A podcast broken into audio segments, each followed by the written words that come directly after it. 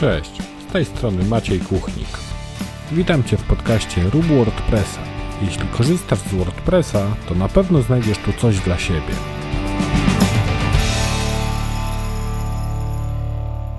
Cześć, witaj w 52 odcinku podcastu Rób WordPressa.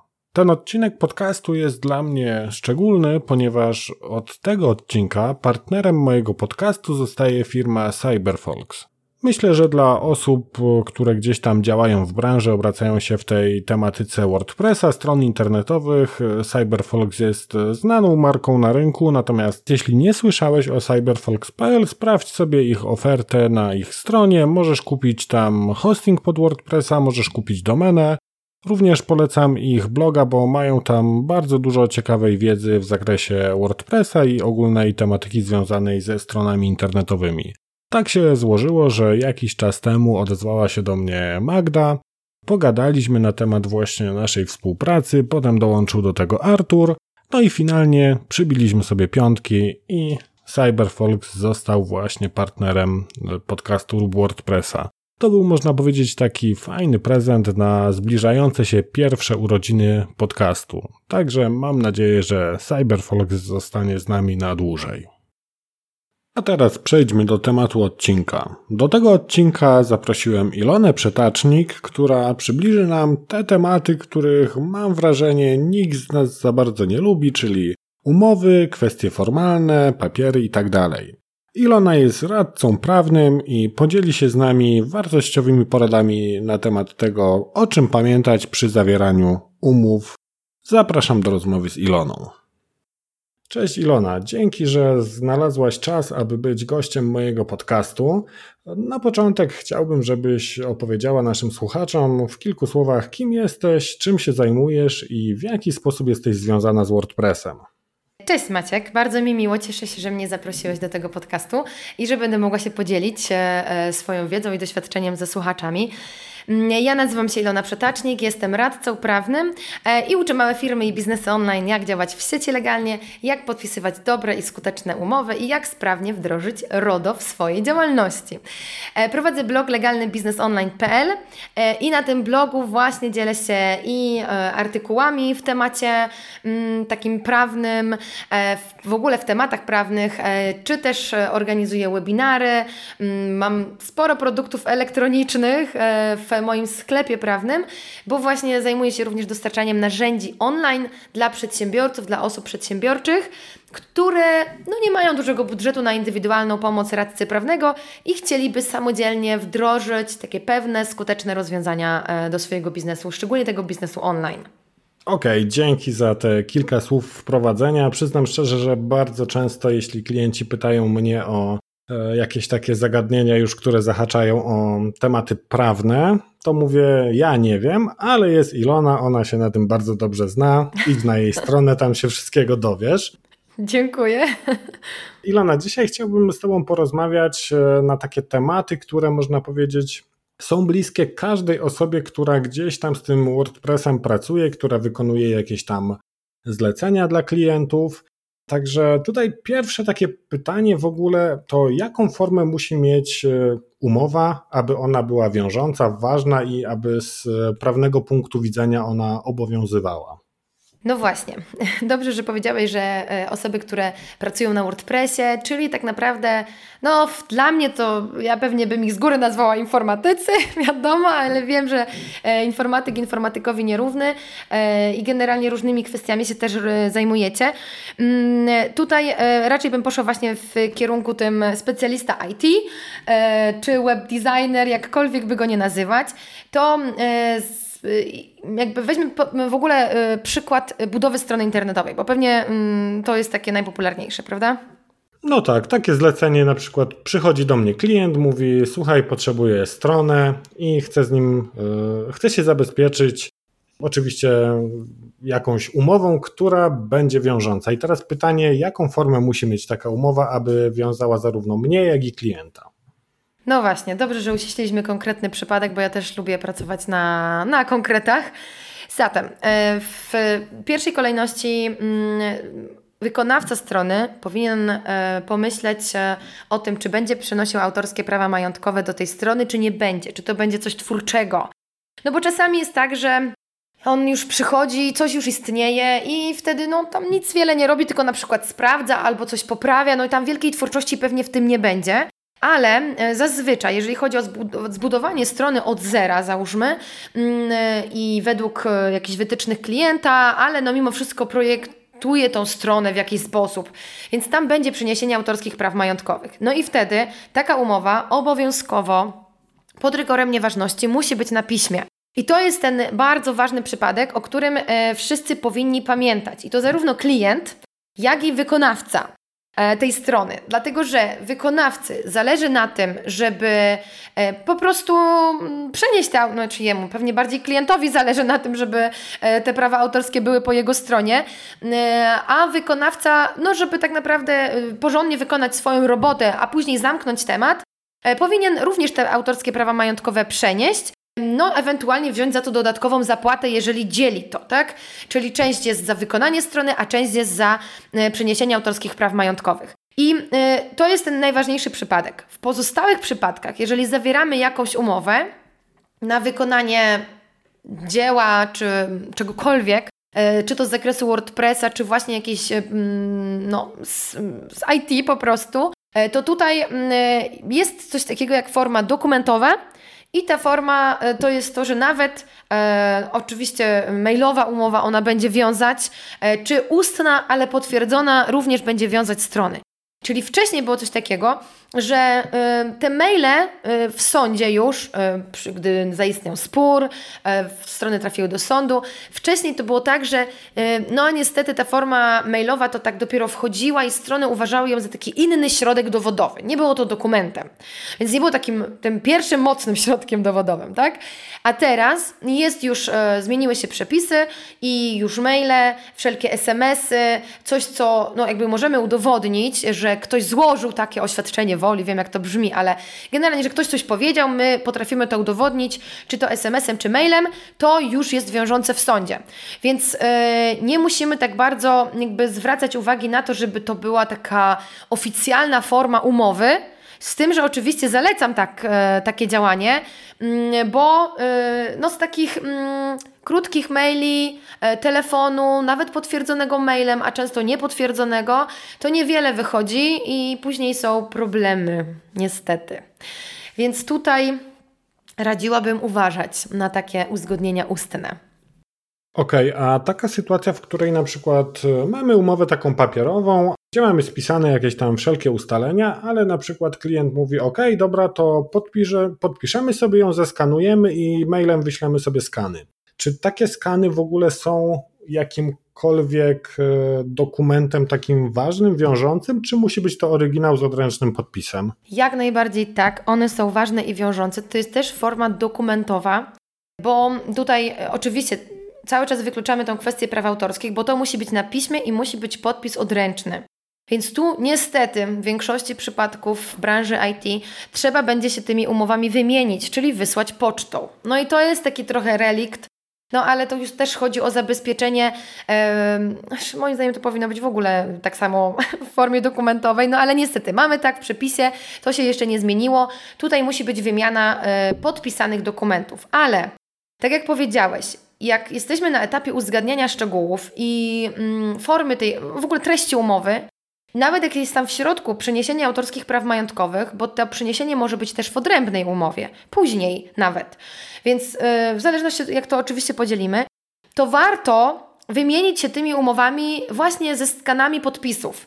Bo później można powiedzieć, ok, mamy tu już podpisaną umowę, wynagrodzenie, wszystkie ważne rzeczy są w niej wymienione, każdy wie, co ma robić, więc startujemy z robotami z pracami, ale teraz tam, e, drogi panie e, web designerze czy webmasterze, e, wyślij e, tą umowę z Twoim odręcznym podpisem pod spodem, nawet na tym skanie, wyślij do mnie, tak?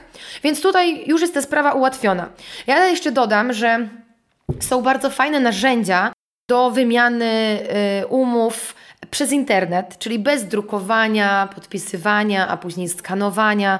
Wiadomo, że tak naprawdę to jest no nie chcę powiedzieć upierdliwe, no ale jest. No bo po pierwsze nie każdemu się chce to drukować, po drugie trzeba to zeskanować, no dużo roboty. Więc e, są narzędzia internetowe, które to ułatwiają. Ja sama z takich korzystam i to jest naprawdę rewelacyjna e, opcja. Na przykład, nie chcę tutaj niczego polecać jakoś specjalnie, bo to niech każdy sobie sam sprawdzi, ale mm, z tych, co ja znam, to są na pewno Sign Request. E, jest chyba taka polska firma, ona się nazywa Autenti. Trzeba sobie też oczywiście sprawdzić warunki i jeszcze jakaś jedna, chyba pergamin albo coś takiego. To reklamy mi wyskakiwały, więc dlatego pamiętam, ale nie znam tych firm. Mm, na czym to polega? Polega na tym, że po prostu ładujemy tą naszą już uzgodnioną umowę, klikamy wyślij do drugiej strony, podając jej adres e-mail.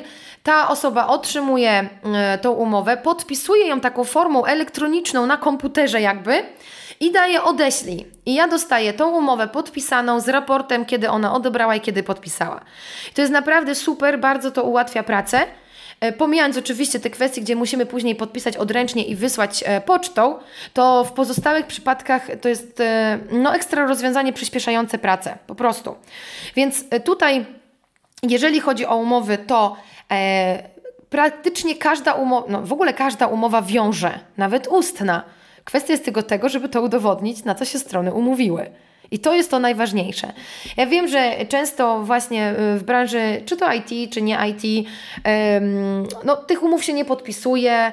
Mm, ludzie często wychodzą z założenia, dobra, y, już jesteśmy dogadani, no to robimy y, stronę, działamy. Tak, nie ma czasu, działamy. I później wychodzi dużo z tego problemów. Ostatnio też miałam takiego klienta, już e, wracając do konkretnych przypadków, który mm, fakt na stronę e, podpisał umowę mm, z klientką, e, wykonał stronę, pięknie wszystko zrobione, strona oczywiście się podobała, działa. E, nie wiem, co miał w tej umowie, bo to akurat jesteśmy już na tym drugim etapie, czyli zrobił dodatkowe prace, i już nie było na to umowy, tylko no, klientka stwierdziła, że nie zapłaci jednak za te dodatkowe prace, a przy, to znaczy nie, ona stwierdziła, że zapłaci, ale cały czas nie płaci, więc to jest ten drugi przypadek.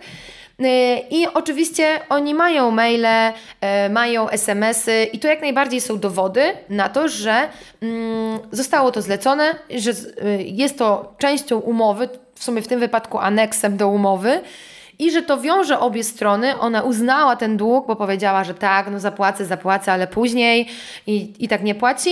Więc jak najbardziej możemy się wybronić, z tym, że no oczywiście w sądzie, a do tego etapu nikt nie chce e, dochodzić. Pewnie jeszcze o tych etapach trochę porozmawiamy, co można zrobić. Okej, okay, jak więc w, podejść do takiego tematu, jeśli mamy powiedzmy jakieś takie mikrozlecenie? Przykładowo przychodzi do mnie e, jakiś klient, pisze maila, czy tam dzwoni, mówi: Słuchaj, potrzebuję taką wtyczkę, taką i taką, ma robić to i to. Ja mówię, OK, no to napisanie takiej wtyczki zajmie mi powiedzmy 3 godziny. I teraz pytanie, no jak w, te, w takiej sytuacji podejść do tego, jeśli właśnie to jest coś, co jest, nie wiem, 2-3 godziny pracy, no i nie chcemy się bawić w te wszystkie umowy, no bo pewnie więcej czasu byśmy musieli poświęcić na dogranie wszelkich jakichś tam zapisów, danych, przesyłanie sobie, skanowanie tych umów. Jak tutaj możemy podejść tak, abyśmy byli jakby bezpieczni i od strony klienta, i od strony osoby, która wykonuje taką pracę, że na przykład właśnie klient e, potem ureguluje nam e, należność za, za tą wykonaną pracę. No ale tak jak mówię, taka sytuacja, w której jakby nie wchodzą też jakieś e, bardzo duże kwoty w grę i też jakby samo zlecenie jest takie bardzo, bardzo małe, no ale jednak jak zrobić to dobrze, aby się właśnie zabezpieczyć pod kątem prawnym, ale też, żeby nie tworzyć tony dokumentacji papierowej do, do takiego mikrozlecenia. No to tak. E, pytanie też jeszcze jest, e, czy taką wtyczkę tworzy się już na kokpicie klienta, czy, mm, czy nie?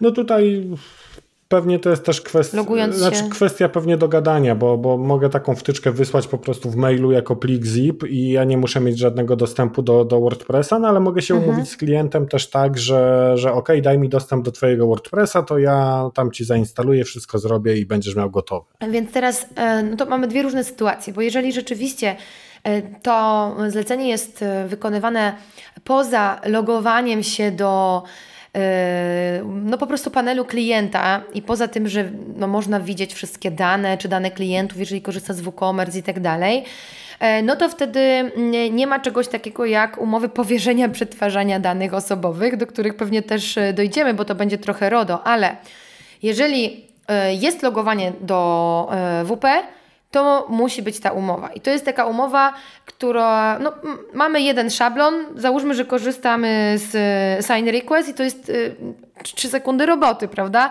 E, biorę, wpisuję dane klienta, przesyłam, klient podpisuje, odsyła, dane klienta są zabezpieczone. I tutaj e, na tym e, najbardziej powinno zależeć samemu klientowi, ale osoba, która wykonuje i loguje się do tego WP, ona też nie ma podstawy do przetwarzania tych danych, a będzie to robić. Więc to też jest coś, czego nie powinna robić. Musi mieć jakby tą umowę.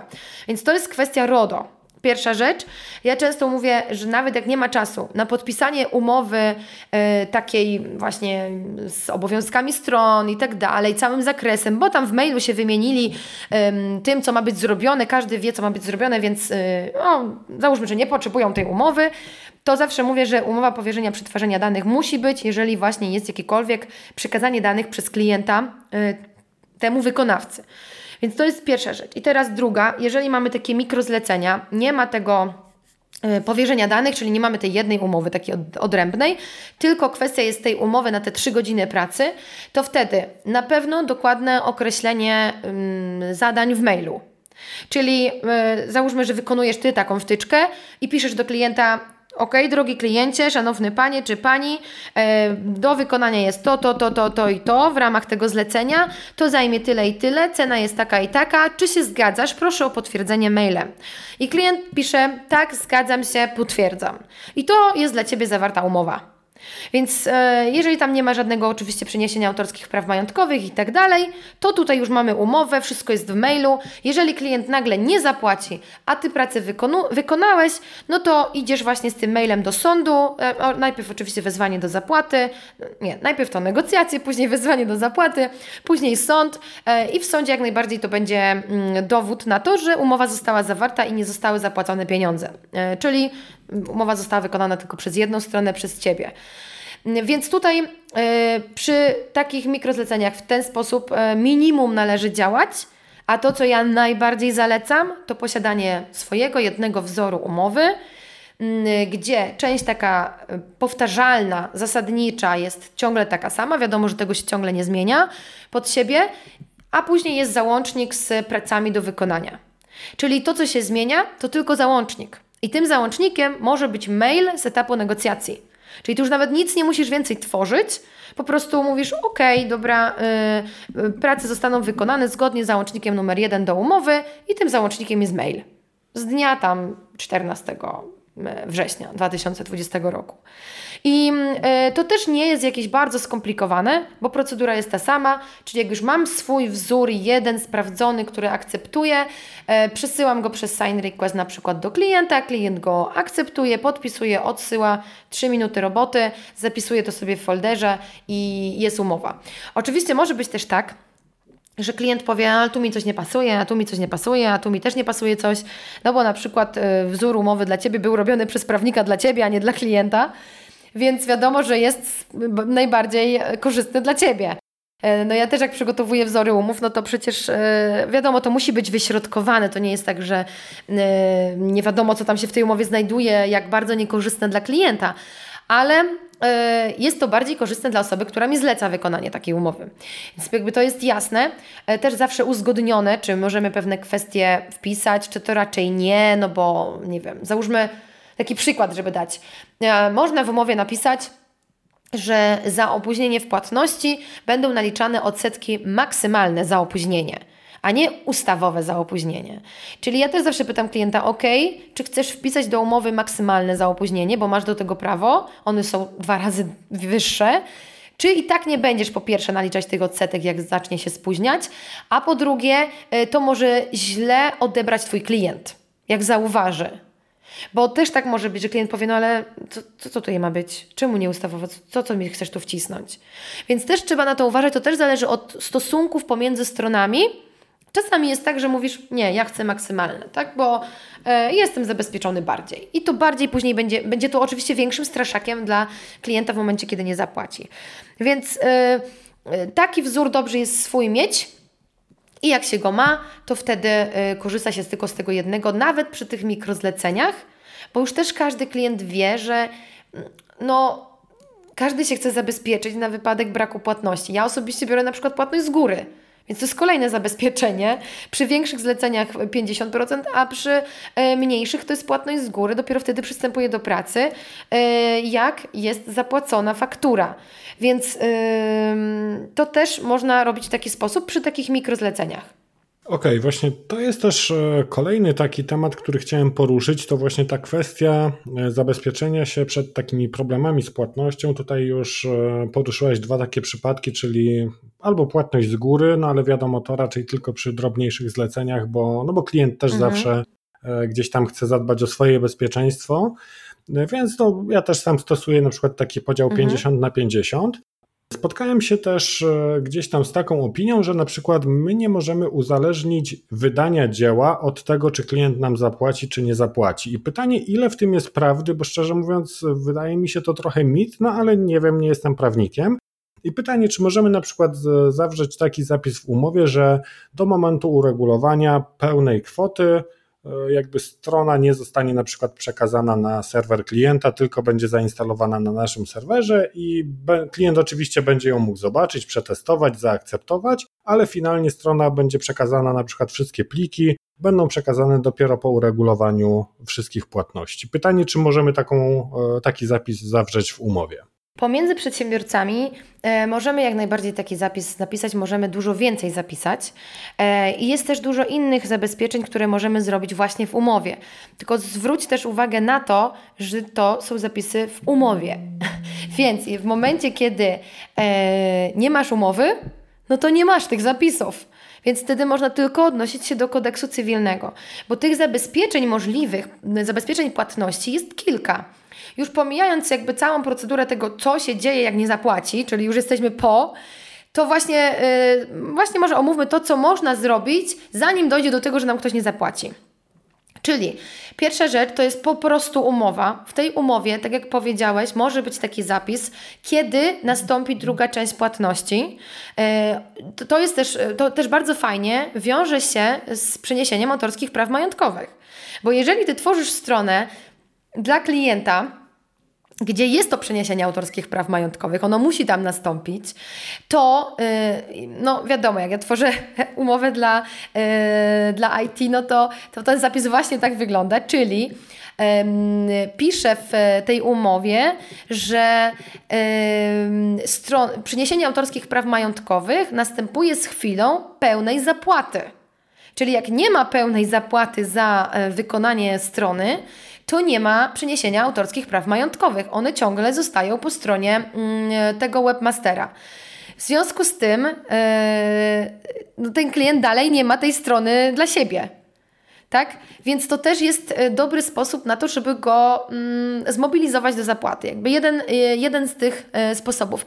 Nawet właśnie szukam z ciekawości y, dokładnie tego zapisu, żeby, żeby Ci go tutaj wymienić, znaczy słuchaczom w ogóle jak można to zrobić, żeby to y, było y, dobrze. Bo tak jak mówię, to jest jeden ze sposobów. No nic, może za chwilę do niego wrócimy. Generalnie to chodzi o to to ten zapis może, może mi podeślesz po prostu ten zapis i wrzucimy go w notatkach do tego o, podcastu. na przykład. E, dokładnie. To już, to już będzie po. Ale e, takie jest założenie, że e, nie przenosisz autorskich praw majątkowych, e, jeżeli nie ma zapłaty. I to jest jak najbardziej ok. Ok jest też to, co Ty powiedziałeś, bo to jest w umowie, klient się na to zgodził. Więc tak może być. To, co jeszcze można zrobić w takiej sytuacji kryzysowej, to oczywiście można odstąpić od umowy, e, bo klient nie płaci i tak dalej, a my już mu przekazaliśmy stronę i teraz domagamy się tej zapłaty. Mm, I jest też coś takiego jak prawo zatrzymania po odstąpieniu, i no ono też dotyczy właśnie wynagrodzenia czy kar umownych e, i tak dalej. No tutaj trzeba pamiętać o tym, żeby wezwać do zwrotu e, tego świadczenia wzajemnego mm, i dopiero wtedy y, możemy stosować to prawo zatrzymania, czyli tak trochę właśnie niewydanie tej strony, mm, no, nie wiem co tam jeszcze może być, ale generalnie jakby odsyłam do tego, żeby sobie y, w takiej sytuacji kryzysowej rozczytać również kwestię prawa zatrzymania z artykułu 496 kodeksu cywilnego, już tak bardzo e, bardzo kodeksowo. Mm, no ale zasadniczo mamy tą możliwość, że cokolwiek nie zapiszemy w umowie, między przedsiębiorcami jak bardzo dużo rzeczy jest dopuszczalnych, więc e, tutaj no, jest swoboda umów.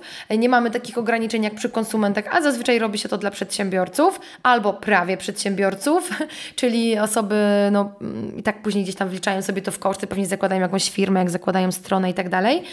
Mm, albo e, no już pozostaje nam ta droga później, czyli no co robimy jak umowy nie ma, zapisów nie ma, na mailu niczego nie ma, e, klient jest zadowolony ze strony, ale nie płaci. No bo pewnie takiej sytuacji też jest dużo. No tak, to jest gdzieś tam bardzo często spotykany problem. A załóżmy, że na przykład nie pomyśleliśmy o takiej sytuacji na etapie umowy i powiedzmy, że te, te prawa autorskie zostały przeniesione jakby nie pod warunkiem e, zapłaty, tylko po prostu jako element tej umowy. E, no i taka mądrość, e, powiedzmy, z grup facebookowych, no to jest, no to wyłącz tą stronę klientowi i napisz, że nie zapłacił i strona została zablokowana z powodu braku płatności. No i pytanie, czy my możemy coś takiego zrobić i co ewentualnie może nam grozić za, e, za wykonanie takiego kroku? No bo jakby nie patrzeć, jest to gdzieś tam może nie tyle popsucie, co po prostu zablokowanie danej strony, jeśli mamy do niej oczywiście dostęp jakiś tam techniczny. No tak, właśnie wtedy tutaj jest dużo różnych przypadków, które możemy rozpatrywać. E, to jest właśnie kwestia tego prawa zatrzymania, Czyli odstępujemy od umowy, e, wezwanie do zwrotu spełnienia, spełnienia świadczenia, mm, spełnionego świadczenia, czyli daliśmy już tą stronę, teraz chcemy zwrot, e, no albo to właśnie wynagrodzenie. Więc tutaj dlatego odsyłam do tego prawa zatrzymania, żeby sobie to ewentualnie rozczytać, bo to może mieć e, miejsce, może się przydać właśnie w takich sytuacjach. Jeżeli doszło do takiej sytuacji, że mm, no już wszystko jest po stronie klienta, a nie po naszej, czyli nie ma nic już na, na Twoim serwerze i tak dalej. Wszystko zostało oddane klientowi, e, a my mamy tylko tam jakiś dostęp jeszcze, e, to może być problem. I to e, z dwóch właśnie jakby obszarów. Mm, z obszaru tego, że wykonaliśmy jakieś dzieło, oddaliśmy już to dzieło, klient je odebrał, czyli no on już je odebrał, teraz my możemy domagać się tylko zapłaty, a z drugiej strony od, mm, no w kwestii RODO, Czyli jeżeli była umowa powierzenia przetwarzania danych osobowych, albo było to w treści a nie było umowy, chyba że była umowa, no właśnie. Zasadniczo od strony RODO pytanie, co to było? Tu dużo zależy, no i tak ja już mam pięć różnych e, wątków w głowie. Ale e, klient przekazał nam dostęp do jego danych w celu wykonania umowy głównej. I w momencie, kiedy my wykonaliśmy umowę główną, czyli wykonaliśmy mu stronę i tak dalej, powinniśmy te dane usunąć. W sensie nie, nie mamy już mieć dostępu do jego danych. Więc to będzie też takie trochę złamanie tutaj zapisów dotyczących e, RODO. Więc trzeba bardzo uważać. Dlatego te, to zabezpieczenie, które powinniśmy, e, o które powinniśmy się zatroszczyć, powinno być wcześniej, a nie dopiero jak już jesteśmy w takiej totalnie podbramkowej sytuacji. Bo sytuacja, gdzie my nie mamy umowy, nie mamy maili, e, zrobiliśmy stronę, wszystko wysłaliśmy do klienta, e, no albo mamy umowę, i w ogóle nic z nią nie możemy zrobić, no bo mam tak, chyba taki przypadek, czyli nic z niej nie wynika, oprócz tego, że przenieśliśmy autorskie prawa majątkowe na tego klienta, no to też to już nie należy do nas, bo już to zostało zdane klientowi. Więc nie możemy nagle wejść do niego, włamać się, no bo już nie mamy dostępu do danych, nie powinniśmy, skończyliśmy zlecenie i mu tą stronę zabrać. Więc to wszystko zależy od tego, co mamy w umowie. Więc wracamy do punktu wyjścia, czyli Zatroszcz się najpierw o umowę, y, jeżeli jesteś specjalistą IT, właśnie webmasterem, informatykiem, o swój wzór, który Tobie odpowiada, wysyłaj ją do klienta, ewentualnie do, bardzo dokładne wytyczne w mailu. Ale to jest dwa razy robota, więc lepiej mieć swój właśnie taki sprawdzony wzór i na nim bazować bo problemy się właśnie pojawiają, gdy klient nie płaci. Mm, no i tutaj też działają e, inne rzeczy, Działają też takie jak, yy, działają albo nie, bo to też jest różnie, ale yy, jeżeli chodzi o taką ścieżkę tego, co mogę zrobić, jak mi klient nie płaci. Tak, jestem właśnie yy, w sytuacji, gdzie strona została już oddana klientowi, yy, powiedział, że zapłaci, a nie płaci. Więc ja zawsze mówię tak, pierwsza rzecz to jest negocjacje własne, czyli dzwonisz do klienta, mówisz, yy, dobra, kiedy umawiamy się na zapłatę, czyli dlaczego, z jakich powodów nie wpłynęła zapłata, chociaż to w sumie nas za bardzo nie interesuje. Bardziej powinniśmy się zapytać, yy, kiedy zostaną wpłacone pieniądze. I na przykład klient zaczyna coś kręcić albo wprost mówi, dobra, wpłacę w poniedziałek. Więc czekamy sobie y, posłusznie do tego poniedziałku, mm, że, no bo jakby chcemy się z nim dogadać, prawda? Więc y, czekamy do poniedziałku, w poniedziałek nie ma pieniędzy, e, to wtedy ja radzę, żeby było coś takiego jak, mm, oczywiście możemy od razu kierować wezwanie do zapłaty, tylko to też trochę trwa, a szybciej jest spróbować mm, z y, telefonem od prawnika, to też bardzo często działa. Czyli jak na przykład dzwonię, dzień dobry, tutaj Ilona Przetacznik, dzwonię w imieniu mojego mocodawcy, pana Macieja, e, XYZ, tak? I e, tutaj e, już ktoś stoi na baczność, bo wie, że żarty się skończyły. Więc ym, telefon od prawnika też często działa, a jeszcze nie powoduje no, pisania pism i tak dalej. I y, więc jak mam jakiegoś znajomego prawnika, warto go na przykład zapytać, poprosić, y, czy, czy y, zapytać o, o takie coś. I e, kolejną rzeczą właśnie jest, jeżeli to nie działa, bo ktoś powiedział tak, tak, wpłacę znowu do poniedziałku, a pieniędzy dalej nie ma, no to wtedy właśnie oficjalne wezwanie do zapłaty, już yy, z wyliczeniem odsetek yy, ustawowych za opóźnienie, jeżeli nie mamy żadnych innych zapisanych. W tym wezwaniu, no zawsze jest jakaś tam krótka informacja, że to jest wezwanie przedsądowe, czyli że już jest jakaś groźba sądu. E, i listem poleconym, najlepiej za zwrotnym potwierdzeniem odbioru, żeby mieć już podkładkę pod pozew do sądu.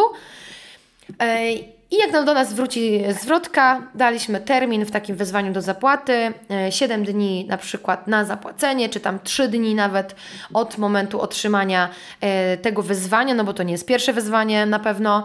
Mm, I klient nie płaci, nie ma kwoty, no to wtedy pozew do sądu.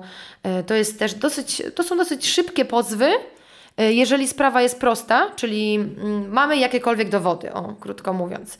No bo jeżeli my nic nie mamy, maili nie ma, SMS-ów nie ma, same telefony były, e, nie ma żadnych mm, właśnie dowodów na to, że coś się na przykład klientowi nie podobało, albo jeszcze gorzej, jeżeli klient pisał e, uwagi i poprawki, a my nic mu nie odpisaliśmy na to, Czyli mm, już jest dawno po zdaniu strony, załóżmy, bo też są takie przypadki. Czyli e, webmaster zrobił stronę, e, przesłał to do klienta, klient mówi OK, e, jest ok, a za miesiąc, oczywiście cały czas nie płaci, czy tam zapłacił tylko część, i za miesiąc mówi, ale mi się tu jednak coś nie podoba. Jak, jak ta osoba, wykonawca domaga się zapłaty, to on mówi, że nie, nie, tu mi się nie podoba to, a tu to, a tu to. I ty na przykład nic na to nie odpowiadasz tylko przez telefon y, dogadujesz te y, poprawki, poprawiasz, klient mówi super, super, a za chwilę w mailu znowu pisze, ale nie jest to dobrze i to, i już dawno to miało być oczywiście zgłoszone, ale nie zostało. Bo on teraz sobie szuka dziury w całym, albo po prostu ma jakieś kolejne wymagania, które nie wchodziły w zakres prac.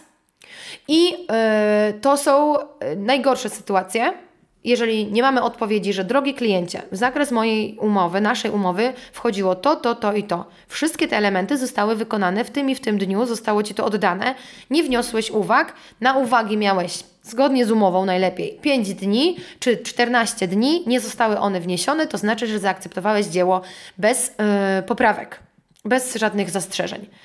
I yy, wtedy on nie ma możliwości wymyślania czegokolwiek. Ale y, jeżeli tego nie ma, jeżeli my nie odpisujemy na maile, nie ma mm, takiego bronienia się bieżącego, no to później w sądzie no jest kiepsko po prostu, bo, bo czego my się tutaj możemy przyczepić, jako prawnicy nawet. Oczywiście możemy powiedzieć, że tak, no, ten wykonał zobowiązanie, a ten nie zapłacił, w dużym skrócie, yy, ale na to muszą być dowody. No już w sądzie każdy po prostu wyciąga takie działa, że, yy, że szuka wszystkiego. Więc ten klient po prostu przyjdzie z tymi mailami i powie, no okej, okay, ale ja tutaj napisałem maile, że są uwagi, a nikt mi nic nawet nie odpisał. Więc ty jako y, twórca powiesz, no w sumie nie odpisałem, no ale przecież zrobiłem wszystko. A sąd powie, no ale gdzie ma pan dowód? I co? I teraz bierzemy biegłego, który sprawdzi, czy to zostało na stronie zrobione. To jak całość tego zlecenia tam kosztowała y, kilka tysięcy złotych, no to przez ten sąd to więcej będą kosztować prawnicy pewnie, tak? Nie chcemy takiej sytuacji, chcemy, żeby to był prosty pozew, więc od początku y, prosta komunikacja mailowa nawet, ale komunikacja która y, mówi: To skończyłem, to zrobiłem, to zrobiłem, tutaj jest wszystko ok, ok, zapłacić trzeba, dobrze, koniec. Czyli tu nawet jeśli na przykład y, ustalamy coś z klientem, to dobrze przez telefon, to dobrze jest wysłać takiego krótkiego maila z podsumowaniem tam na przykład w nawiązaniu do naszej rozmowy ustaliliśmy to, to, to, to i to, tak? I wtedy to też jest jakaś tam forma dowodu. Tak, nawet trzeba takiego maila. Ja po prostu krzyczę na klientów, jak słyszę, że oni e, przychodzą mówią, e, bo klient mi nie zapłacił, a ja tak, no, a umowa jest? E, no nie ma. A maile macie? Mm, nie. E, aha. no to poszalejemy teraz, tak? Więc e, zawsze potwierdzający mail.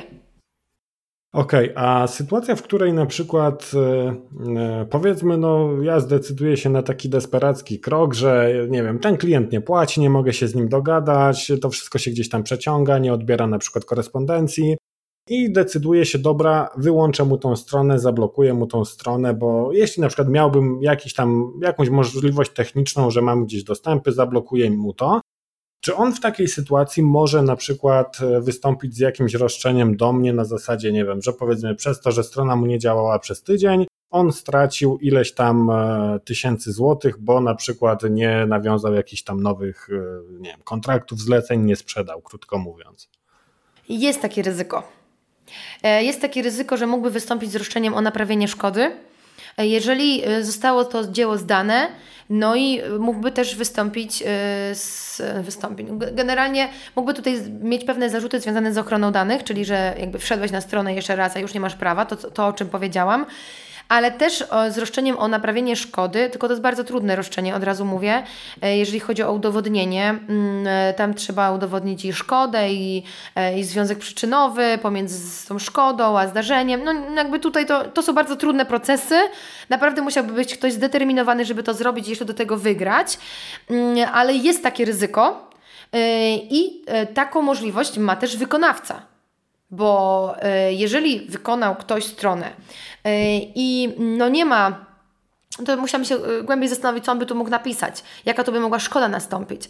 Ale, yy, ale wykonawca też zawsze ma możliwość wystąpienia o naprawienie szkody, jeżeli yy, nie wiem, klient nie zapłacił. Tak myślę, co by tu można, yy, jaki by tu przypadek nastąpił no nie wiem, nie będę wymyślać jakiś głupot, żeby tutaj czegoś dziwnego nie powiedzieć, ale e, zasadniczo tak, mógłby klient z tym e, wystąpić, musiałby to oczywiście udowodnić, e, pewnie by mu było ciężko, nie ryzykowałabym, szczególnie jeżeli chodzi o duże strony, czy właśnie takie ryzykowne strony. I też nie wiadomo nigdy, co zrobi klient, który po prostu się zdenerwował. I tu już dochodzą emocje. Tu już nie ma e, sytuacji. E, oczywiście to może być takie ponaglające i ktoś wtedy rozumie, aha, wyłączyli mi stronę, dobra, to ja szybko płacę. Pewnie to działa w większości przypadków, nie oszukujmy się, ale mm, szczególnie jak ktoś na przykład prowadzi jakąś nową sprzedaż albo coś takiego, e, ale y, może być takie ryzyko roszczenia. Więc trzeba by tutaj uważać. Można y, pewnie y, jaki no, jakieś inne sposoby tutaj raczej bym radziła y, szukać ni, niż takie coś, y, ale to też w zależności od tego, co mamy w umowie i w uzgodnieniach, bo to może być działanie de facto y, legalne, czyli y, jeżeli mamy w umowie napisane, że mm, dopiero po zapłacie y, Właśnie tak jak powiedziałeś na początku, czyli że tutaj mm, tam mówiłeś, że to jest na Twoim serwerze, jakby załóżmy, czyli na tego, na serwerze osoby, która wykonywała mm, i dopiero przerzucamy tą stronę w momencie zapłaty. Nawet można się umówić, gdyby klienci się bali, że 95% płaci e, do tego momentu, no i te 5% jak Wy już przerzucicie tą stronę. Prawda? I wtedy yy, jak gdyby tam miał się bać, że coś się wydarzy, no bo nie wiem, zapłaci, a tu jednak nie przeniosą tej strony i tak dalej, no to, to jednak jest te 5% zabezpieczenia yy, bez zapłaty, czy nawet może 10%, yy, a yy, takie psychiczne nawet, bo tam finansowe to pewnie żadne zabezpieczenie, co to jest 10 czy 5%.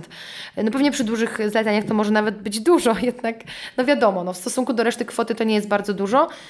I, yy, I wtedy ten klient jakby jest zabezpieczony i zabezpieczony jest wykonawca. Bo on mówi, ok, no to ja przerzucam wszystko, zostaje tylko e, mały odsetek tej e, zapłaty. Więc bardziej w tym kierunku bym poszła, niż takiej blokady, e, no takiej, jakiej powiedziałeś. Okej, okay. często tutaj też takim problemem w takich zleceniach związanych z tworzeniem stron internetowych, czy, czy z tworzeniem tego typu rzeczy, jak jakaś na przykład grafika, możemy się zetknąć z takim problemem takich niekończących się poprawek. No bo o ile jeszcze na przykład możemy sobie w specyfikacji zapisać, że tam strona ma posiadać, załóżmy, integrację z systemem płatności X, no to to jest taka sytuacja troszkę zero-jedynkowa. Albo mhm. posiada i albo te płatności działają i wywiązaliśmy się, albo po prostu nie działają i, i to jest do zrobienia i nie jest to zrobione. No ale jeśli mamy tutaj jakiś taki element kreatywny, powiedzmy, czyli powiedzmy projekt strony głównej i mamy zrobioną całą stronę, całe zlecenie, no ale klient jakby nie daje nam dokończyć tego zlecenia, bo mówi cały czas OK, a to może ten element w lewo przesuniemy, a to może wyżej, a to niżej. I jest jedna, druga, piąta, dziesiąta seria tych poprawek. I pytanie, jak tu się możemy zabezpieczyć na etapie umowy, lub ewentualnie jak to rozegrać, żeby wycofać się z takiego zlecenia i na przykład zachować część wynagrodzenia. Jak tutaj podejść do tego problemu?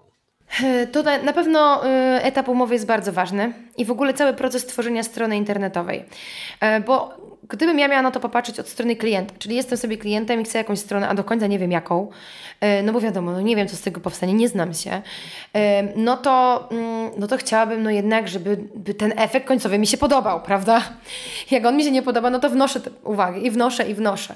Ale od strony wykonawcy na pewno Y, specyfikacja dokładna, tak jak powiedziałeś, coś co jest zero-jedynkowe, no to wiadomo, że jest zero-jedynkowe, ale możemy też dać ograniczoną ilość poprawek, co pewnym klientom się oczywiście może nie podobać, no bo ja też nie mam pewności, co to znaczy pięć poprawek, a jak, a co szóstej mi już nie zrobicie, jak się okaże, że to nie, nie pasuje, czy coś takiego, więc to może rodzić pytania klientów, ale dobrze jest to wytłumaczyć i wyjaśnić. I ja bym tutaj się skupiła na tym procesie właśnie tworzenia strony internetowej. Nie jestem twórcą i mogę się mylić, ale jeżeli chodzi o te kwestie mm, całego procesu, jeżeli na etapie e, podpisywania umowy i tworzenia tej specyfikacji e, wy ustalicie, że do tego i tego dnia klient powinien przekazać mm, wykonawcy pięć różnych stron internetowych, które mu się podobają. I chodzi mi o te zabezpieczenia, czyli tak, po pierwsze strony, które mu się podobają, po drugie strony, które mu się podobają najbardziej, po trzecie, na przykład w drugim etapie dajecie wymóg e, szablony, które będą najbardziej zbliżone do tego, który Wy będziecie tworzyć, jeżeli to jest coś zupełnie takiego twórczego, a nie na motywie. I e, w ten sposób z, jakby zmniejsza się ryzyko tego, że tych poprawek będzie dużo. Bo też wiem po sobie, na początku nie wiedziałam, jak ma wyglądać moja strona, i tak zaczęłam coś szukać i tak dalej. Ale y, byli y, tacy wykonawcy, którzy powiedzieli: Ja napisałam, na czym mi zależy, czyli o, to też można dać do etapu e, pracy z klientem, czyli drogi kliencie, napisz mi, jakie masz cele na swoją stronę. Jeżeli to jest cel sprzedażowy, to to. Jeżeli chcesz tam zamieścić ofertę, e, czy też właśnie chcesz e, o mnie zamieścić, czy tam będzie blog, to Wy już wiecie mniej więcej, co później trzeba stworzyć. E, więc ja to opisałam. Później dostałam propozycję chyba 10 różnych motywów i one były naprawdę trafione pod to, co ja tam tego oczekiwałam. Więc były różne, ale były trafione. Jeden z nich wybrałam, później oczywiście były poprawki i tak dalej. Więc mm, to pokazuje, że da się to zrobić w taki sposób, żeby tych poprawek nie było bardzo dużo. I jeżeli yy, wykonawca wyjdzie z założenia, okej, okay, robimy stronę, jaką chcesz, drogi kliencie? No nie wiem, jakąś ładną. No dobra, no to później pogadamy, e, a teraz podpiszmy umowę. To co się dzieje? To klient później mówi, nie, ta mi się nie podoba, a ta mi się też nie podoba, a ta mi się też nie podoba. Więc e, umowa, dokładne opisanie procesu, później ilość poprawek, czyli jak już mamy, y, jak już mamy ten proces z tym, że najpierw klient mówi o co mu chodzi, później y, pokazuje strony, jakie mu się podobają, później wybiera dwie, trzy strony, które Wy mu zaproponowaliście, no to 10 poprawek mu wystarczy, albo 30, prawda? Bo tam już prawdopodobnie ich nawet tyle nie będzie. Więc yy, warto to w ten sposób zrobić. Jeżeli jednak okazuje się, że nie mieliśmy takiego całego procesu rozpisanego, ale mm, no i ten klient przychodzi i mówi: Nie, no po prostu 60 poprawek Wam tutaj daję, a Wy dalej po prostu źle to robicie. To albo odstępuje od umowy klient, bo jest już na przykład mocno zdenerwowany, albo odstępuje od umowy właśnie wykonawca, bo też już jest mocno zdenerwowany i wtedy odsyłam do przepisów umowa o dzieło, jeżeli oczywiście nie mamy tego w y, naszej umowie, bo yy, tak, yy, w, w naszej umowie, czyli kodeks cywilny, umowa o dzieło, tam jest napisane co się dzieje, jak odstępuje jedna strona, co się dzieje, jak odstępuje druga strona i wtedy można tymi przepisami ewentualnie jakoś wybrnąć z takiej sytuacji.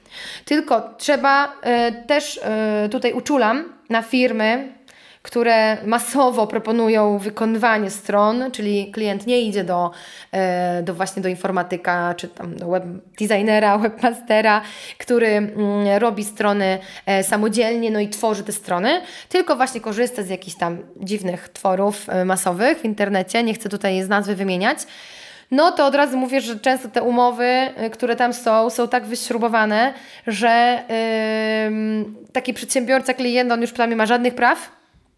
No a y, kto tworzy te strony, no to, to już też jakby pewnie nie wiem, czy studenci, czy ktokolwiek, kto nie ma pojęcia o tym, bo też nie mówimy tu o poprawkach takich, że y, na stronie no, technicznych, Czyli jeżeli coś jest technicznie źle zrobione, to znaczy, że to jest źle zrobione przez osobę, która powinna się na tym znać. Jeżeli są, nie wiem, źle ustawione zdjęcia, jeżeli tam jakieś tam marginesy się nie zgadzają, e, jeżeli y, kody jakieś tam są źle zrobione, coś tam się rozjeżdża i tak dalej, to, no to, to nie są poprawki takie w czystym tego słowa znaczeniu. Oczywiście mówimy tu o poprawkach mm, takich, y, jak że nie podoba mi się kolor żółty, czyli jednak chcę bardziej żółty.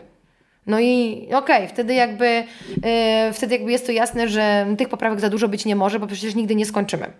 Więc tak bym radziła. Okej, okay, to myślę, że też jest e, zestaw takich dosyć cennych porad. Tutaj pojawiły się też w naszej rozmowie już kwestie właśnie e, związane gdzieś tam z RODO, z dostępem do danych. I tutaj takie pytanie. Załóżmy, że mam na przykład sklep internetowy, no i wiadomo, że ten sklep internetowy jest gdzieś tam zainstalowany na jakimś tam hostingu. Ten hosting, no obsługując te serwery, ma po prostu dostęp do tych moich danych. I pytanie, czy ja powinienem mieć zawartą umowę powierzenia danych, czy, czy nie wiem, czy dobrego słowa użyłem z tym powierzeniem danych, ale czy po mhm. prostu muszę mieć zawartą jakąś umowę, która by wiązała jakby mnie i hosting i żebym też był jakby zgodny z prawem pod tym kątem, że e, to, że hosting ma dostęp do danych moich klientów jest ok. Ale mówisz tutaj o sytuacji, yy, kiedy ty masz hosting i dajesz go klientowi? Nie, nie. Kiedy ja mam, e, mówię o sytuacji, w której e, kupujemy sobie jakiś tam hosting e, u jednej z firm hostingowych i mamy tam stronę, na której przetwarzamy jakieś dane klientów. Okej, okay, czyli mm, jakby wy hostingujecie klientów na waszej części hostingu. Nie. Załóżmy, że masz, załóżmy, że tak jak ty masz swój sklep, nie? Mhm. No i ten sklep masz gdzieś tam na jakimś hostingu zainstalowany. Tak. tak. I czy między tobą a tym hostingiem jest wymagana jakaś umowa powierzenia danych? Tak, jak najbardziej tak. E, teraz praktycznie wszyscy hostingodawcy mają wzór takiej swojej umowy e, i wysyłają do klientów. Albo można taką umowę pobrać z panelu administratora, albo można po prostu zapytać hostingodawcę o taką umowę, on ją prześle, lub ona jest dostępna gdzieś tam w panelu pomocy i nawet można przez internet e, ją znaleźć. Więc jak najbardziej umowa powierzenia przetwarzania danych osobowych powinna być zawarta z hostingodawcą. To jest jakby podstawowa umowa, którą praktycznie wszyscy przedsiębiorcy przedsiębiorcy e, działający online, czyli posiadający strony internetowe, muszą mieć. Więc tutaj tak, jak najbardziej. Jest jeszcze kwestia tego, że czasami właśnie są informatycy bardziej właśnie, którzy mają jakąś wykupioną część serwera chyba, tak? Hostingu. Oni hostingują swoich klientów na swojej mhm. wykupionej części serwera u innego hostingodawcy. E, I wtedy tu jest takie podpowierzenie. Czyli to jest praktycznie taka sama umowa, tylko że e, jeżeli oni mają część serwera e, u kogoś innego, to znaczy, że ten ktoś inny ma dostęp do ich danych, prawda? Chyba, że nie tak ma. Jest. Ale zasadniczo ma. Więc tak. tu pomiędzy nimi powinna być umowa powierzenia. A pomiędzy klientem, tym informatykiem powinna być umowa podpowierzenia. I w ogóle ten klient powinien wiedzieć, że on powierza informatykowi dane, ale ten informatyk jeszcze podpowierza tamtym, od których bierze y, tą część serwera. Nie chcę tutaj wchodzić w te y, kwestie bardzo szczegółowo, y, ale to jest, no, po prostu chodzi o to, że do danych klienta ma dostęp nie informatyk, tylko jeszcze tamten, od którego on kupił część serwera, prawda? No bo tak, jak ma dostęp do, do tak, jego tak, tak. serwera, tak to i też do klienta. I więc klient po pierwsze to musi o tym wiedzieć, a po drugie pomiędzy y, nimi musi być taka zawarta umowa, żeby to wszystko po prostu się ładnie spinało. Więc jakby to jest y, druga rzecz. No i y, tutaj zdecydowanie umowa powierzenia przetwarzania danych to jest umowa, z którą każdy, mm, każda osoba zajmująca się WordPressem i wchodząca w panel, w cockpit WordPressowy do klientów powinna się po prostu zaprzyjaźnić i właśnie szybciutko ją podpisywać. Jeżeli ja Tobie zlecę jakieś działania, to pierwszą umową, którą z Tobą podpiszę, będzie umowa powierzenia przetwarzania danych, inaczej nie dostaniesz dostępu do WordPressa. E, więc e, z każdym klientem taka umowa powinna być zawarta i klienci powinni taką umowę mieć u siebie w dokumentacji RODO. I e, informatycy, osoby, które wchodzą w WordPressa, powinny o tym wiedzieć i nawet w razie czego mieć nawet swoją, powiedzieć, drogi kliencie, no to jeszcze tutaj umowa powierzenia przetwarzania danych, bo musisz ją mieć a ja muszę mieć podstawę do tego, żeby w ogóle tymi danymi w tym momencie e, z tymi danymi coś robić. Okej, okay, rozumiem. Tylko tak, o ile dla mnie to jest jasna sytuacja i jak najbardziej e, klarowna, jeśli mamy na przykład sytuację tak jak ty, że powiedzmy masz sklep, gdzie tam są dane klientów, dane o jakichś tam płatnościach, fakturach i tak dalej, no i powiedzmy prosisz mnie o jakiś tam audyt, o jakieś tam techniczne rzeczy, jasne. Mhm. Ale w sytuacji, w której na przykład e, masz stronę wizytówkę, na której nie ma żadnych danych osobowych, bo, bo jest tam na przykład y, zgromadzona tylko treść strony. To czy też musimy mieć taką umowę? Jeżeli tam nie mam bloga, e, komentarzy ludzi, czyli tym samym ich danych z mailami, które gdzieś tam się e, zapisują i tak dalej, to nie prawdopodobnie. Ale jeżeli tam jakiekolwiek dane wystąpią, um, oczywiście pomijam tutaj kwestię tego, że mogą wystąpić dane kogoś oprócz właściciela, z którym masz umowę, na tam pogrzebanie w stronie wizytówce, to mogą wystąpić dane y, na przykład wirtualnej asystentki. Y, no ale tutaj mm, załóżmy, że to można załatwić w, w ramach odbiorców i tak dalej, nie, nie chcę tutaj w to wchodzić. Generalnie, jeżeli tam nie ma danych osobowych, czyli Ty masz dostęp do czegoś, po prostu wchodzisz tam, ale tam no, no nic nie ma, no to nie ma powierzenia danych. Ale jeżeli cokolwiek tam występuje właśnie w postaci komentarzy, yy, czegokolwiek innego, nie wiem co tam jeszcze by mogło być, to wtedy yy, tak. Okej, okay, no to, to, to mamy tutaj e, dosyć jasną sytuację. Często też w tego typu projektach e, jesteśmy proszeni o podpisywanie czegoś, co, jest, co się nazywa NDA z angielskiego, bądź e, klauzula o, o zachowaniu poufności. I tu, gdybyś też troszkę nam przybliżyła ten temat i zarówno tych e, wszelkich kar, które gdzieś tam e, są zapisywane, bo to też jest częsty przypadek, że jest powiedzmy zlecenie na 4 czy 5 tysięcy i nagle mamy kary umowne na poziomie 200 czy 500 tysięcy. Jeśli tu byś jeszcze parę słów na, na temat tych e, umów mogła powiedzieć. No to NDA jak najbardziej. To jest też zresztą jedna z umów, które ostatnio sporządzałam które też są dostępne u mnie w sklepie y, i wzajemna i jednostronna. Czyli właśnie jednostronna, czyli jeżeli y, Ty dajesz umowę mi i mówisz, no, bardziej ja Tobie, y, jeżeli masz coś dla mnie wykonać, czyli ja daję Ci umowę i mówię, tutaj jest umowa o zachowaniu poufności, wszystkiego, wszystko czego się dowiesz podczas pracy dla mnie ma być poufne, tak? No i Ty mówisz, ok, podpisuję. I mm, w tej umowie ja precyzuję dokładnie, co dla mnie oznaczają informacje poufne, czym one dla mnie są. Bo dla mnie informacje poufne to tak naprawdę może być wszystko. I ja to precyzuję w tej umowie, po prostu.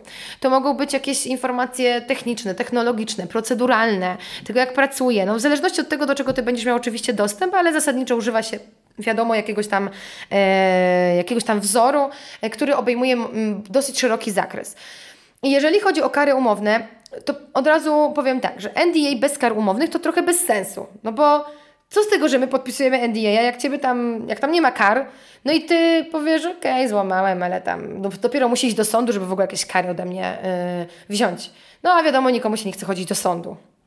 Więc tutaj y, raczej jestem za tym, żeby no w NDA zawsze były kary umowne, ale ta kara umowna, ona musi mieć jakieś ręce i nogi, tak to nazwijmy.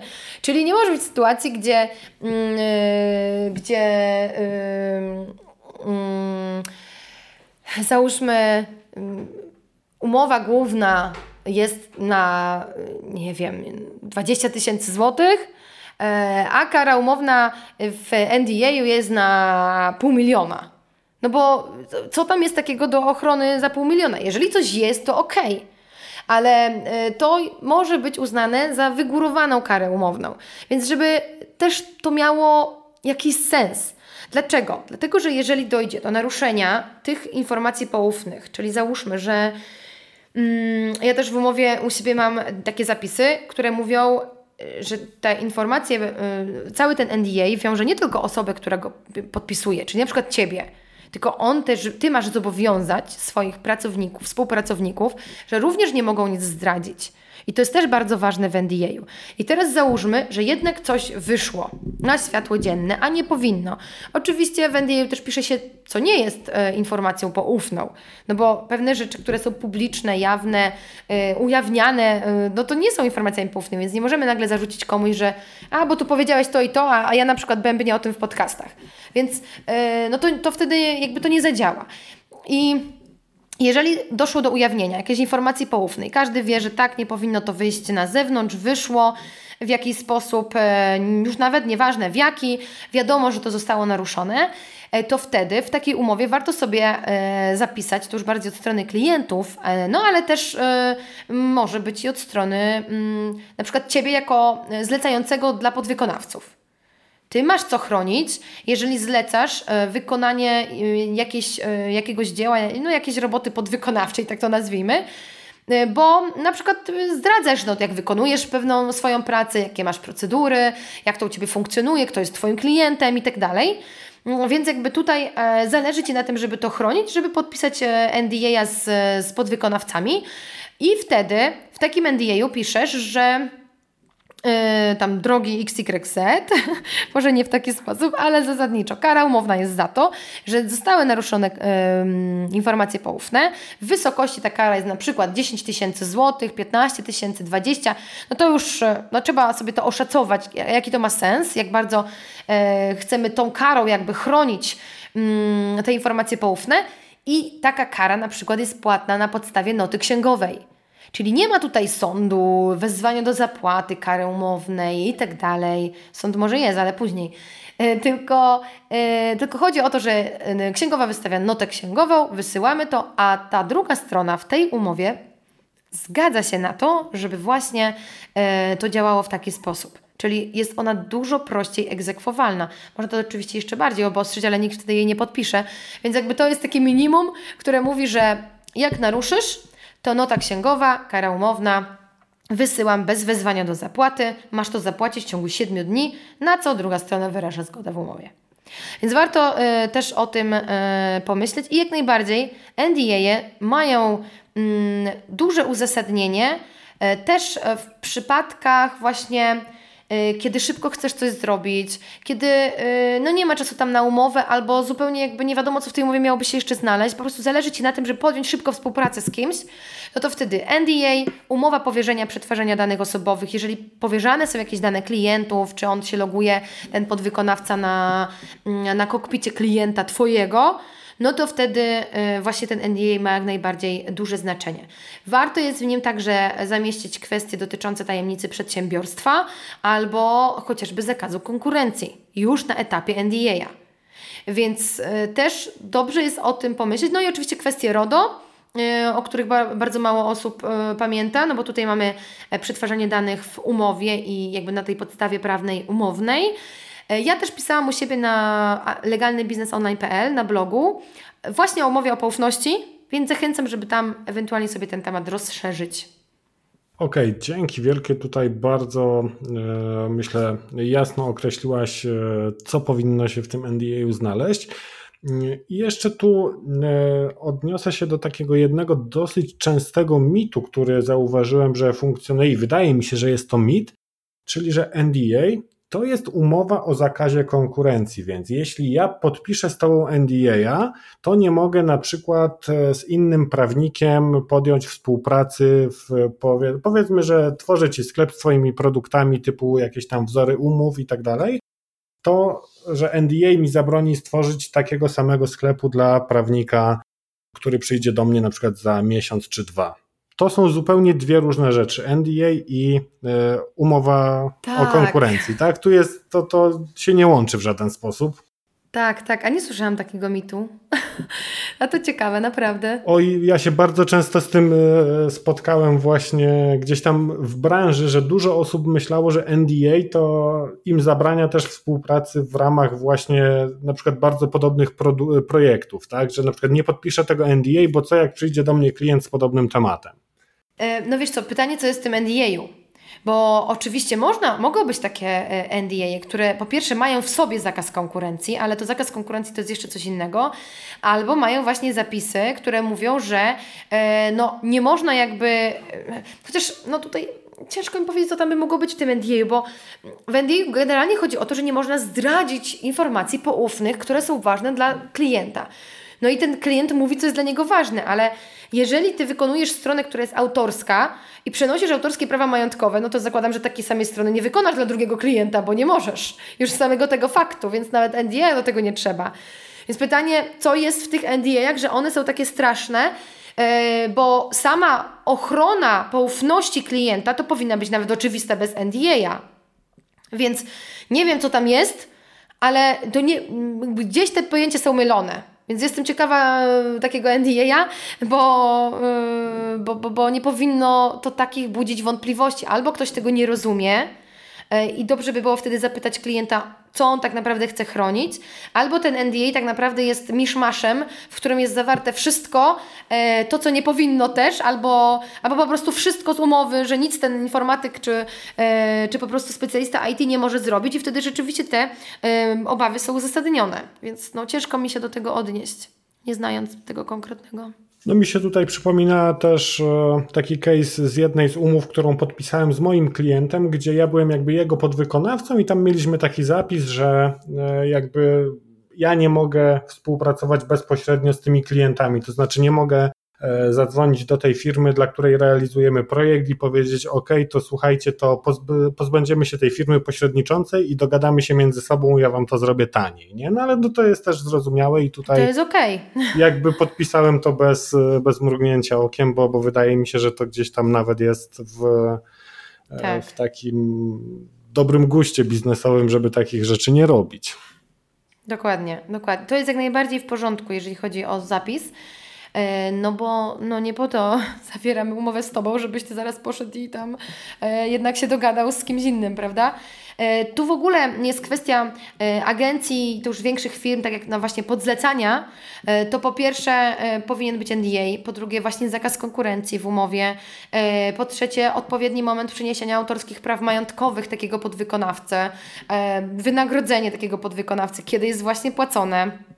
Więc dużo jest takich kwestii, żeby y, nie spowodować sytuacji, y, że coś tu jest niedopatrzone, a w końcu ten podwykonawca wykonuje pracę dla naszego klienta. Więc to my musimy świecić oczami później, jeżeli coś jest nie tak. E, no tak, tak. Tutaj, tutaj faktycznie to też gdzieś jesteśmy uzależnieni od, od podwykonawców. Ilona, dziękuję Ci bardzo. Myślę, że tutaj e, można podsumować całą naszą rozmowę na temat tych umów i tych wszystkich problemów, jakie mogą się pojawić po drodze, takim stwierdzeniem, że im więcej uwagi y, poświęcimy na przygotowanie umowy i y, zadbanie o odpowiednie rzeczy na etapie umowy, jeszcze przed realizacją projektu, no, tym lepiej i tym sprawniej będzie nam się potem pracowało, tak? Bo, bo jednak ta umowa, jak tutaj się dowiedziałem z tej rozmowy, ma kluczowe znaczenie i to tam właśnie powinniśmy zawrzeć te wszystkie takie e, obszary, o których rozmawialiśmy. Tak, zdecydowanie. Jeżeli ktoś sobie dogra wzory umów na początku i cały proces właśnie taki, co robię, jak mam nowego klienta, to, yy, to tak naprawdę to się sprowadza do maksymalnie trzech, czyli ewentualny NDA, który w tym wypadku, w zależności, która strona go daje, na pewno umowa powierzenia przetwarzania danych, jeżeli klient nam daje dostęp do, do swoich danych, czy tam do maila, czy do e, serwera, e, czy do panelu właśnie administracyjnego, czy właśnie do WordPressa, gdzie ma WooCommerce i tak dalej, to wtedy musi być ta umowa. No i oczywiście sama umowa z klientem, która i zawiera od razu kwestie RODO i prawa autorskiego i, i wszystko, co jest konieczne przy wykonywaniu strony. I więc później to nie brzmi tak strasznie, jeżeli my już mamy te umowy, wrzucamy je, załóżmy właśnie w sign request chociażby, który jest bezpłatny tam do iluś umów i, i można z tej bezpłatnej wersji korzystać i korzystać, bo, bo też nie podpisujemy tych umów 15 na tydzień. Yy, I, i to jak najbardziej yy, działa sprawnie, więc nie ma się co bać tych umów.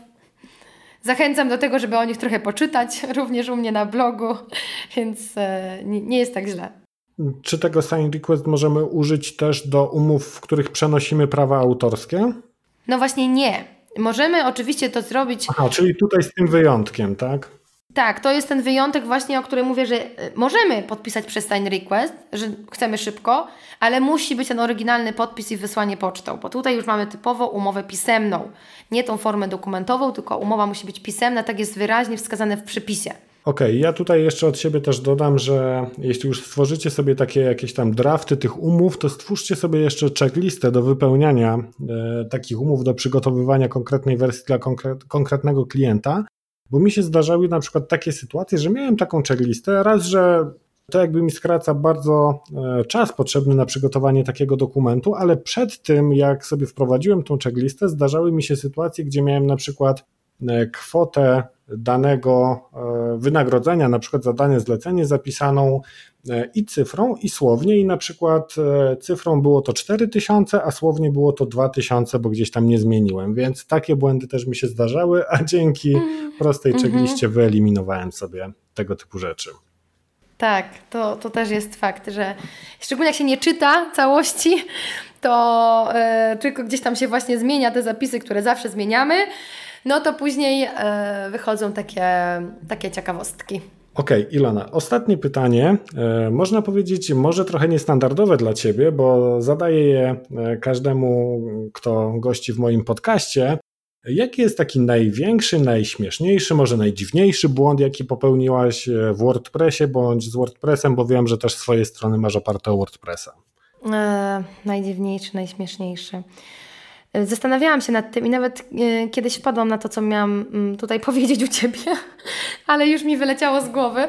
E, przypomniała mi się jedna rzecz, taka mm, niby, niby takie nic, ale jednak e, pop-up właśnie na WordPressie. Nie wiem, czy to typowo taki WordPressowy problem, ale ale jest. Mianowicie zobaczyłam, że został ustawiony pop-up, który wyskakuje za każdym razem, na każdej podstronie, również na sklepie, na każdym produkcie. Jak ja to przeklikałam, to po prostu tak się przeraziłam. Mówię, Jezus, przecież tutaj nikt normalny nie wytrzyma na tej stronie.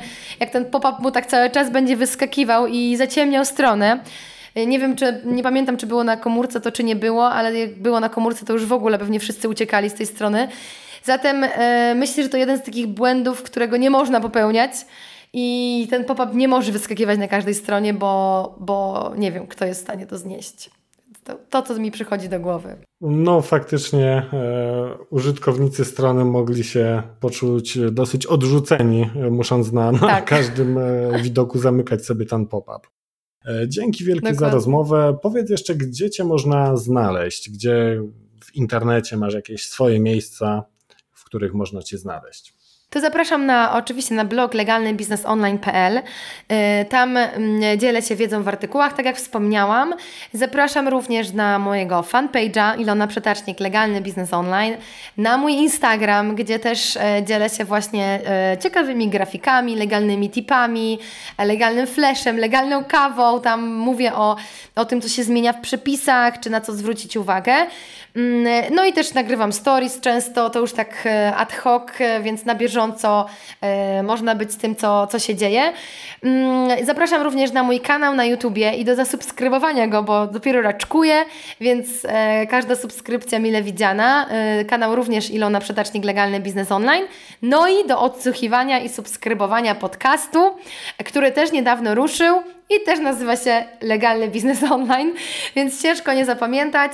E, będzie mi bardzo miło, jeżeli słuchacze, Twoi słuchacze e, zechcą odsłuchać e, kilka podcastów i, i zasubskrybować. Jest też o umowie o poufności właśnie podcast, mm, więc myślę, że warto. No i cóż, to chyba najważniejsze miejsca. Jest też grupa zamknięta na Facebooku Legalny Biznes Online. Również tam. Super. Ilona, bardzo Ci dziękuję za poświęcony czas. Jestem pewny, że te wszystkie wiadomości, jakimi się tutaj z nami dzisiaj podzieliłaś, będą naprawdę niezastąpione i ułatwią bardzo ludziom związanym z WordPressem prowadzenie tych swoich biznesów i dogadywanie się z klientami w taki sposób, aby minimalizować te wszystkie, można powiedzieć, negatywne skutki. Ja również dziękuję za zaproszenie, no i wszystkiego legalnego. Dzięki wielkie, cześć i idziemy teraz słuchać do Ilony podcastów o umowach i o prawie autorskim. Dzięki, cześć.